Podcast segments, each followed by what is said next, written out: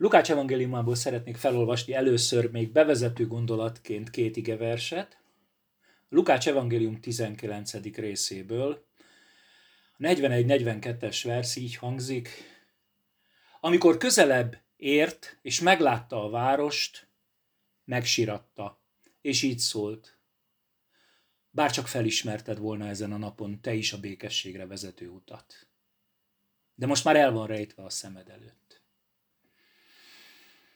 Ugye mindez virágvasárnap hangzik el Jézus szájából, közvetlenül a bevonulása után Jeruzsálembe. A sokaság nagyon jól emlékszik arra, hogy közél, közelmúltban, az elmúlt napokban történt Lázár feltámasztása, a tömeg ünnepli őt, ünnepli őt, őt mint, mint messiás királyt, nagyon világosan ö, árulkodik erről három verssel korábban elhangzó ö, üdvözlő szava a tömegnek, áldott a király, aki az Úr nevében jön. Milyen furcsa ellentmondás, hogy látszólag ünnepli a tömeg, és Jézus mégis azt mondja, bárcsak felismerted volna ezen a napon, te is a békességre vezető utat. Egészen pontosan azt mondja ez a kifejezés, hogy felismerted volna azokat, amik a békéthez szükségesek. Ezt olvastuk Judittal a héten egyik reggel, és Judit egyszerűen feltette nekem azt a kérdést, hogy senki nem ismerte fel, valóban. És nyilván ennek a megértéséhez két dologra van szükségünk. Ha olvassuk a Bibliát, akkor kirajzolódik belőle egy, egy, egy nagy kép, hogy hogyan gondolkodik Isten a tömegekről és az egyénről. És nyilván ez a felkiáltás a tömegekről szól, a városról szól, a nagy egészről, hogy a tömeg nem, nem ismerte fel. De azt is látjuk, hogy Jézus mindig egyénekben gondolkodik, amikor megszólítja az egyént. A tömegekkel kapcsolatban ő maga is óvatos. A tömegről nagyon jól tudja, hogy az csak lelkesedni tud. Ez az egyik, amit ennek a megértéséhez azért nagyon fontos elmondani. A másik, amit szeretnék viszont én magam átadni ezekkel a gondolatokkal kapcsolatban az, hogy mi magunk is tele vagyunk előképekkel, sztereotípiákkal. Olyan sztereotípiákkal, amiket azért lépten-nyomon tetten tudunk érni. Tudjuk, milyen előfeltétele van a jó kereszténynek, a jó kereszténység megéléséhez, milyen dolgok szükségesek. Mi kell egy jó keresztény megtéréséhez? Hogyan tér meg, ugye? Vagy ö, meddig kell előszobáznod ahhoz, hogy egy Krisztus elfogadjon, mikor hozzájössz? Mekkora teológia ismeret kell az üdvösséghez? Ezeket azért bocsátom előre, mert hogy szeretnék ezzel kapcsolatban rombolni. De hogy ne legyek olyan távol, Jézus korában is nagyon jól kirajzolódik az evangéliumból az a kép, hogy ki a jó zsidó, milyen a helyes istenfélő ember, hogyan kell egy jó zsidónak élni. No, ebben a környezetben, ebben a pillanatban hangzik el ugye a kérdés, hogy senki nem ismerte fel, és én azt szeretném nektek megmutatni, hogy legalább két ember látszik az evangéliumból, aki ezen a héten felismerte őt. És én a kettő közül szeretnék egyikről beszélni. Erre készültem már napok óta, és ezért volt meglepő ez a kérdés, mert rájöttem, hogy igen, én jól látom, hogy van legalább egy ember, aki felismeri. És akkor rátérek arra az igére, amire ténylegesen a igehirdetés vonatkozik, és ez nem olyan sokkal később van Lukács evangéliumában, méghozzá a Krisztus keresztfeszítés történetében látunk egy olyan epizódot Lukácsnál, ami egyedül a Lukács evangéliumában olvasható, a Lukács evangélium a huszonharmadik részéből, a harminckilencedik verstől. Olvassuk azt a történetet, amit a két Megfe, vele együtt meg, megfeszített gonosztevőről, vagy a régebbi fordítás ugye a két latorról szól. A megfeszített gonosztevők közül az egyik így káromolta őt. Nem te vagy a Krisztus? Mentsd meg magadat, és minket is. De a másik megrótta ezt mondva neki. Nem féled az Istent, hiszen te is ugyanazon az ítélet alatt vagy. Mi ugyan jogosan, mert tetteink méltó büntetését kapjuk. De ő semmi rosszat sem követett el. Majd így szólt. Jézus, emlékezzél meg rólam, amikor eljössz a te királyságodba. Jézus így felelt neki. Bizony mondom neked, ma velem leszel a paradicsomban.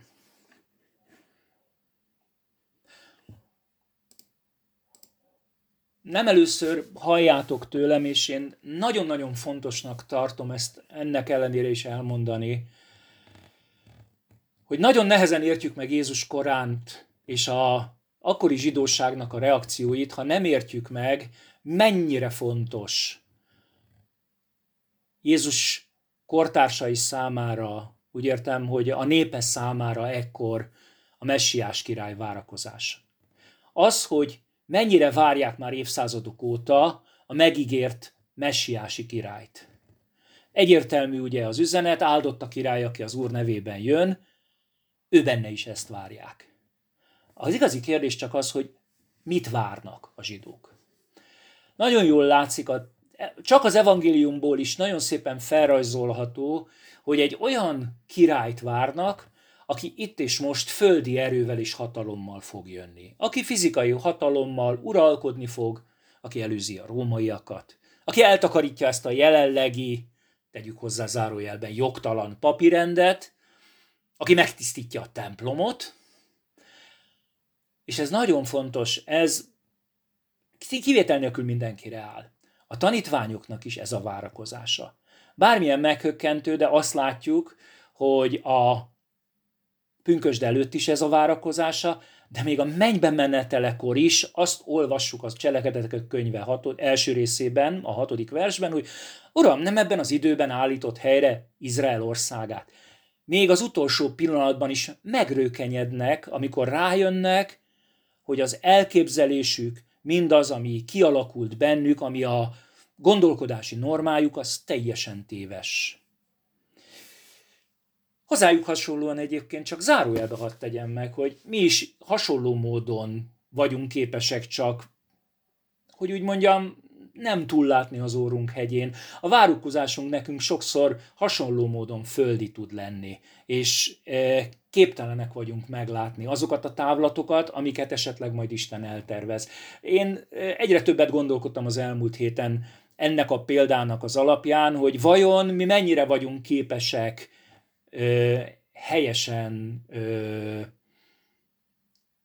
most egy rossz szót használok, e, megjósolni pusztán a proféciák alapján az eljövendő dolgokat. Vajon nem tudunk-e ugyanígy egy téves gondolatmenetbe és egy téves várakozásba bele szaladni, amikor magunktól önkényesen elkezdjük például a Jelenések könyve proféciáit értelmezni, hiszen itt egy nagyon buzgó, hívős, messiásváró zsidóságról beszélünk.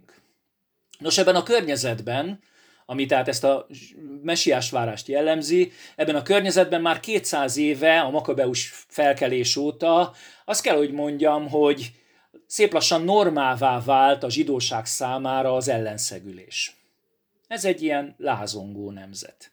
Nem igazán tűri el, hogy más legyen a király. Természetesen el kell, hogy tűrje, egy idő után ugye a Krisztus előtti század közepétől kezdve a rómaiak már ténylegesen is jelen vannak a Palesztina területén, és hát mivel ez is egy a római lázongó bizonytalan provinciák közül, ezért közvetlenül a császárnak alárendelt felügyelő, egy prokurátor az, aki felügyeli, ez ebben az esetben ugye Pilátus. Még egy fontos dolgot kell elmondani, ami szorosan összefügg ezzel az egész ö, várakozással, illetve a jelenlegi helyzettel. Ugye a keresztre feszítést látjuk, azt látjuk, hogy két gonosztevő kereszten van. Fontos megérteni, hogy a keresztre feszítés ö, a római jogrendben sem egy norma szerinti kivégzési mód.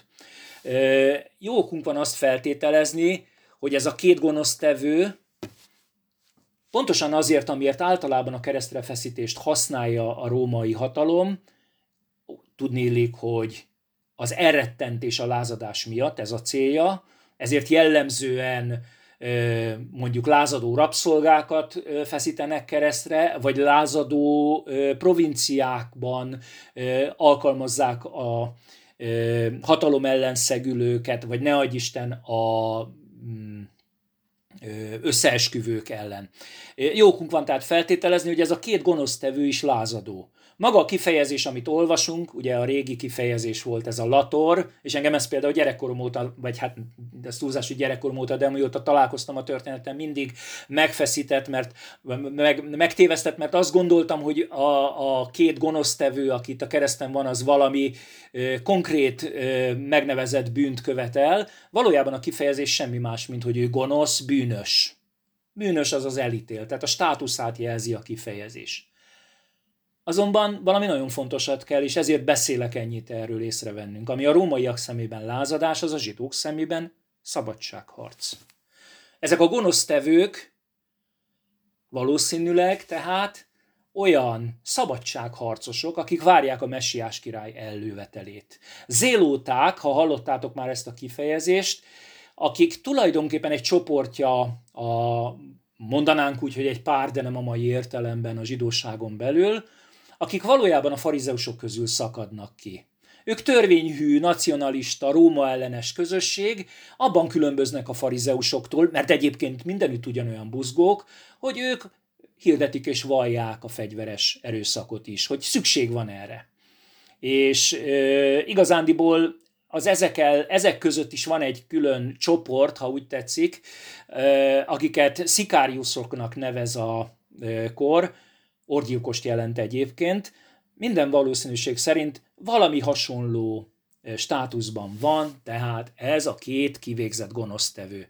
Azonban hadd tegyem gyorsan hozzá, hogy itt észre kell vennünk egy harmadik hasonló gonosztevőt is. Márk evangélium tizenötödik részében azt olvassuk, hatodik versben, hogy volt akkor egy Barrabás nevű fogoly a lázadók között, akik a lázadás idején gyilkosságot követtek el. Tökéletesen illik rá ez a kép. Nem kell egyébként ennél tovább gondolnunk, csak amit szeretném, hogy észrevegyünk, az az az ellentmondás, hogy mennyire másképp látjuk mi most a három szemét a kereszten, és hogy mennyire másképp látták akkor ott a keresztet körbeálló zsidók. Mi ma úgy gondoljuk, hogy a kereszten két nagyon-nagyon bűnös lator, akik megérdemelték a büntetésüket, ott lógnak, és mellettük ott van az igaz Jézus. És ezzel szemben azok, akik ott nézik, és látják ezt a keresztrefeszítést, tehát ez a zsidó tömeg azt mondja, hogy itt két istenfélő szabadságharcos van kivégezve, mártírok, vértanúk. Kicsit ö, magyar történelembe berántva, mintha két aradi vértanú, elnézést a hasonlatért, ha valakinek ez bántó, mintha két aradi vértanú lenne, és hát ott van közöttük az Isten káromló, aki ugyan messiásnak adta ki magát, de hát nyilvánvaló, hogy nem lehet a messiás, hiszen itt van a kereszten átkozott, aki kereszten függ, mondja a, a, a, a Tóra, tehát nyilvánvaló, hogy ez önmagában igazolja, hogy ő csak egy megtévesztő volt. Nagyon más ez a kép és ez a megítélés, ahogy tehát ott akkor látják a keresztet Jézus kortársai, a zsidók. Halkam és félve teszem hozzá, hogy nyilván ez rettenetesen megzavarja a tanítványokat is, akik, mint mondtam, hasonló messiás várásban vannak. És ez még akkor is igaz, hogyha mi kétezer évvel későbbi olvasatunk nagyon más. A másik, ez a kifejezés, hogy béke. Hát kétféle olvasata is van a békének. Nyilván az egyik az, amikor nincs háború, amikor nem háborúzunk, mondja. Én azért azt gondolom, hogy a békességre vezető út, amire itt Jézus hivatkozott a korábbi versekben, valami fajta megbékélés, meggyulá, megnyugvás, belehelyezkedés útja. Arra hívja, vagy azért sóhajt, hogy még egyszer Bárcsak felismerted volna ezen a napon te is a békességre vezető utat. No, nézzük akkor ezek után az igeverseket, amiről beszélni szeretnék. Honnan is indulunk ki? A gonosztevők közül az egyik így káromolta őt, nem, te vagy a Krisztus, mentsd meg magad és minket is. Káromolta, ezt mondja Lukács róla, és hát azzal esik neki, hogy ha az vagy, akinek mondod magadat. Van ebben valami, ami, ami valójában nagyon ö, leírja azt a gondolkodását ennek a, nem tudunk mást mondani róla, mint gonosztevőnek, ö, hiszen a nevüket sem tudjuk, ami még itt a kereszten lógva is csak azt mondja, hogy én nálam minden oké. Okay. Én, ö, én mindent jól csináltam, én igazándiból ö, még mindig úgy látom a világot magam körül, hogy meg lehet a dolgokat erőből, erőből oldani. Te is, hogyha te vagy a Krisztus, akkor hajrá, gyerünk! Te is meg tudod oldani. Mentsd meg magadat, és jó, ha már ott jársz, akkor minket is ments meg. De valójában nem érdekel, hogy ki vagy. Nem akarom tudni, hogy ki vagy, csak az eredmény számít. Én rendben vagyok. Én egy igaz ügyért harcoló, és most íme mártírt haláloló, zélóta szabadságharcos vagyok.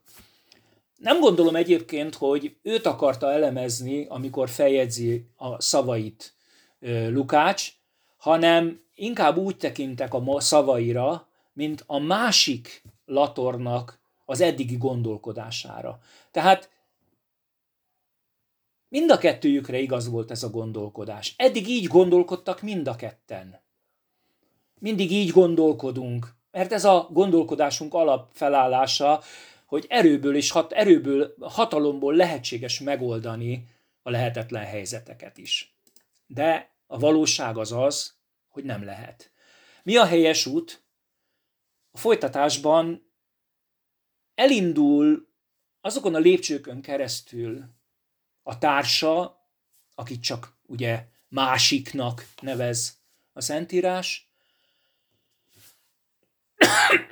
amin keresztül megtalál majd valamit. Meggyőződésem szerint megtalálja a békességre vezető utat. Nem féled az Istent, mondja neki, hiszen te is ugyanazon ítélet alatt vagy. Azt mondja, nincs benned Isten félelem. Amit beszélsz, az valami csak valami, valami eredménycentrikus ö, duma tulajdonképpen, hiszen lásd már meg, te is ítélet alatt vagy. És én azt gondolom, hogy itt jutunk el az első lépésre. Mert az első lépés az annak a felismerése, hogy ítélet alatt vagyok. Bűnt követtem el, és az ítéletem ugyanaz az ítélet, mint az övék, halál. Valójában a valós helyzetem az az, hogy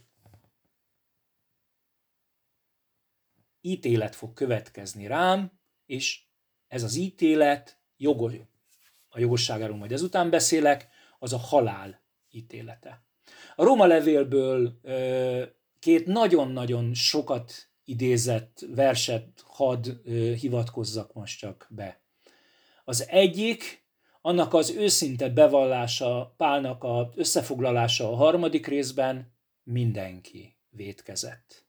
Mindenki vétkezett és nélkülzi Isten dicsőségét. A másik pedig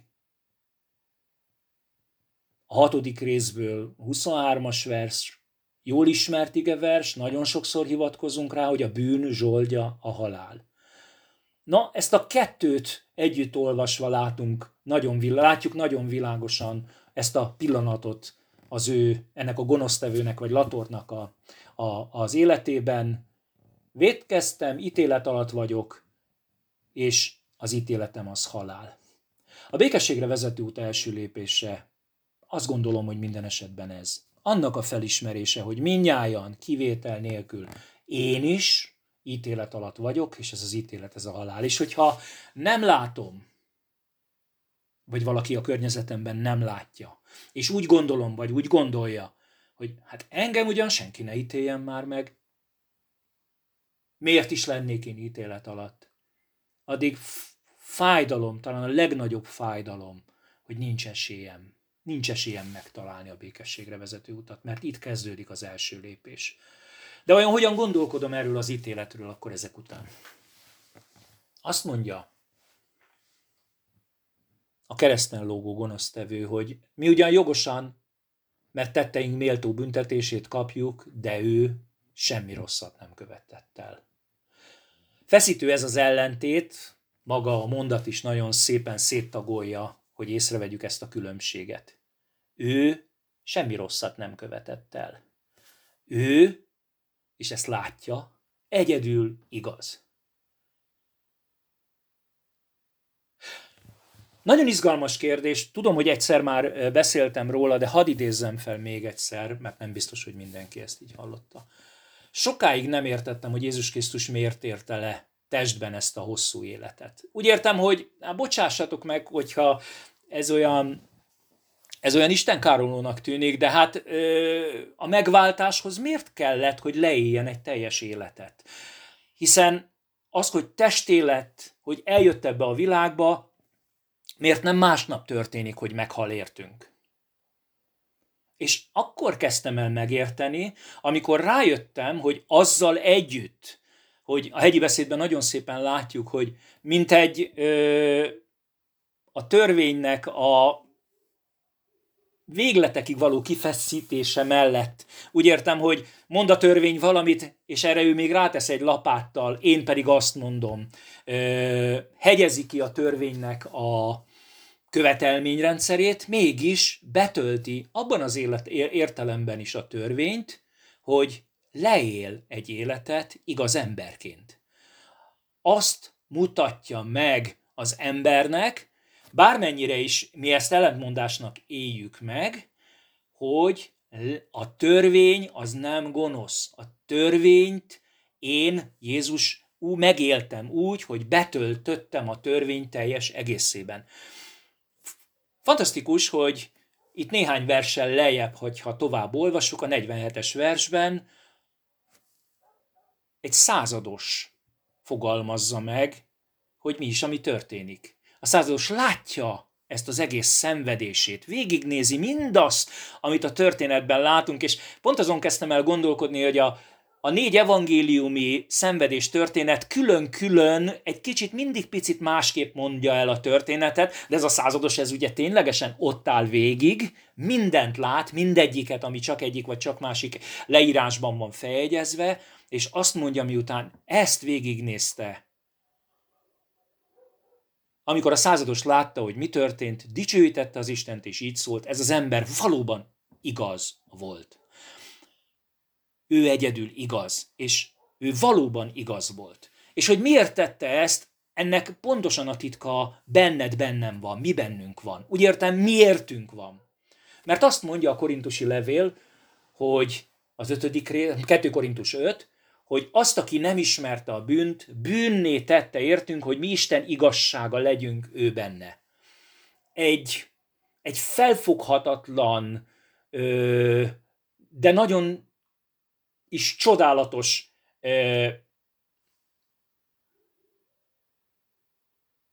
nem is tudom, hogy fogalmazzam egyszerűen. Talán azt mondom, hogy csere történik. Hiszen azt az igazságot, amit Isten benne lát, azt tulajdonítja nekem, neked. Róma levél negyedik részéből ugye sokszor hivatkozunk rá az ábrahámi példán keresztül, hogy Ábrahámhoz hasonlóan nekünk is beszámítja a hitet, mert hiszünk abban, aki feltámasztotta a halottak közül Jézust, a mi Urunkat, aki halálra adott a bűneinkért, és feltámasztatotta megigazulásunkért. Tehát bármilyen furcsa is, ez a feszítő ellentét, amit csak megpillant itt a gonosztevő a kereszten, hogy ő igaz, hogy ő semmi rosszat nem követett el, az éppen azért van ilyen végletekig kihegyezve, hogy ezt az igazságot utána Isten neked és nekem tudja tulajdonítani, és úgy nézzen rád és rám, mint akik ezt az igazságot hordozzák. Igaz vagy Jézusért, igaz vagy az igazi Jézusért. És tulajdonképpen olvasva a vers második részét, vagy illetve pontosabban az első részét, hiszen ezzel kezdi el, látjuk a második lépését ennek az útnak. Mi megérdemeljük ezt az ítéletet, mondja ez a gonosztevő. Mi jogosan kapjuk tetteink büntetését. Elnézést, hogyha kicsit vádoló, de biztosan ismeritek ti is azt a keresztény sztereotípiát. Jónak kell lennem, akkor majd elfogad Krisztus. Vagy ha már hónapok, nem, hónapok óta nem követtél el semmi bűnt, akkor már megugrottad a mércét, és akkor majd megfelelsz. És ehhez képest ez a nagyon is sztereotípia romboló történet azt mutatja, hogy ha elismerem, hogy bűnös vagyok, és jogos büntetés várhat rám, mert én is halálra ítélt vagyok. Ez a valóságos helyes lépés. Ez nagyon-nagyon más, mint amit mi hajlamosak vagyunk gondolni. Mit kell hát akkor tennem? Azt mondja a folytatásban, majd így szólt Jézus, emlékezzél meg rólam, amikor eljössz a te királyságodban. Azt mondja kicsit a saját szavaimmal, hogy tudom, hogy eljön a királyságod. Megnyílt a szemem. Ez itt is most, ami most történik, ez a nem a te királyságod, és én felismertem, hogy tévedtem a törekvéseimmel. Ezért gondolom, hogy valójában a másik társának a szájaiba adva az ő gondolata is elhangoznak a korábbiakban, ez a kivagyi gondolkodás. De már rájöttem, mondja, tévedtem a törekvéseimmel. Hiba volt nekem harcolnom ezért a királyságért, mert ezt én, mert ezt én nem tudom erővel elérni. És ez az én olvasatomban, meg a te olvasatodban bizony sokszor azt jelenti, hogy hiába várja el a gyülekezet, hogy te majd legyél jó, ez nem megy a te erődből. Azt mondja, hogy a királyság, már itt a gonosztevő azt mondja, a királyság a tied, eljössz a te királyságodba. Tied a királyság, ez a te királyságod. Bármennyire is nem látszik, bármennyire is mi azt gondoljuk, hogy majd erővel, hatalommal eljön, én most itt körülnézek, és azt mondom, hogy a te királyságod, az itt van. Tehát én ezt elismerem, hogy ez a te királyságod, hogy te vagy az én királyom, és elismerem azt, hogy egyszer majd eljössz ebbe, ténylegesen is. Mindez benne van ebbe az egyszerű kis mondatban. Minél többet forgattam, annál jobban rájöttem, hogy ugyan ez itt az élet és halál határán lévő személyek között hangzik el, de szinte olyan, mint egy ima, egy kérés. Emlékezz meg. Jézus, emlékezz meg. Szólítja meg őt.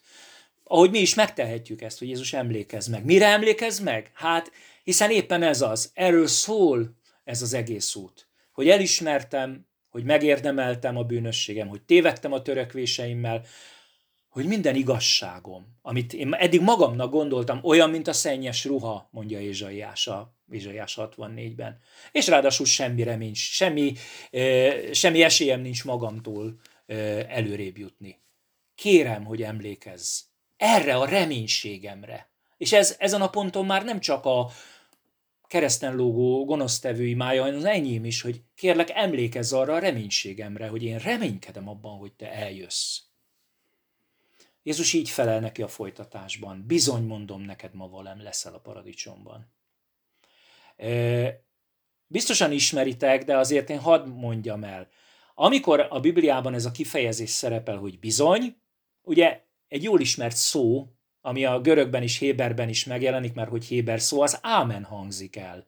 Ámen, mondja Jézus. És az ámen, az eredeti héber ö, szó, az tulajdonképpen a megbízhatónak, hűségesnek, biztosnak, szilárdnak lenni igéből származik. Tehát ez a legyen, biztos, bizony így van, úgy van, körülbelül ezeket a jelentéseket hordozza. Persze, tudjátok, van abban valami fajta furcsaság, amikor a mindenható Isten bizonygatja, hogy amit ő mond, az igaz, de én azt gondolom, hogy ez értünk van. Szeretné nyomatékosítani, hogy véletlenül se adj esélyt a gondolatnak. Ez érted van, nem az Istennek van szüksége a bizonygatásra, neked van szüksége a bizonygatá- szükséged a bizonygatásra. Érezd azt, hogy az Isten nyomatékosítani akarja, hogy amit itt most mond, az úgy van. Azt mondja Jézus neki, figyelj, barátom, megtaláltad a békességre vezető utat, megmenekültél. Ma megmenekültél. Én is oda megyek, hiszen a kifejezés ezt mondja, és te is velem leszel. Mi kell ehhez? Semmi más, mint amit eddig hallottunk. Elismerni a bűnös állapotomat, jogos a halálbüntetésem, és hogy ebből nem tudom kimenteni magamat. És Jézus, én azt látom, hogy ma is kivétel nélkül ugyanígy erre a békességre vezető útra hív mindenkit. Van a békességnek még egy másik olvasata is, és én nagyon fontosnak tartom ezen a ponton még ezt felolvasni. Az előbb már idéztem a kettő Korintus ötből, hadd olvassam fel az azt megelőző néhány verset. Ezért, ha valaki Krisztusban van, új teremtés az. A régi elmúlt, és íme új jött létre. Mindez pedig Istentől van, aki megbékéltetett minket önmagával, Krisztus által, és nekünk adta a békéltetés szolgálatát. Azt látom tehát, hogy kettős olvasata van ennek a békességnek. Megbékélni nekünk, magunknak Krisztussal, és megbíz minket mások felé ennek a képviseletére. És aztán így folytatja. Isten ugyanis Krisztusban megbékéltette a világot önmagával, úgyhogy nem tulajdonította nekik a vétkeiket. És ránk bízta a békéltetés igéjét. Tehát Krisztusért járva követségben, mintha Isten kérne általunk, Krisztusért kérünk, béküljetek meg Istennel.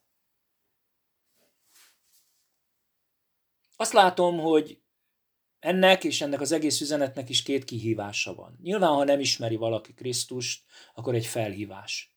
Békülj meg vele, mert van békességre vezető út Jézus Krisztuson keresztül, mert Krisztusban megbékéltette a világot önmagával.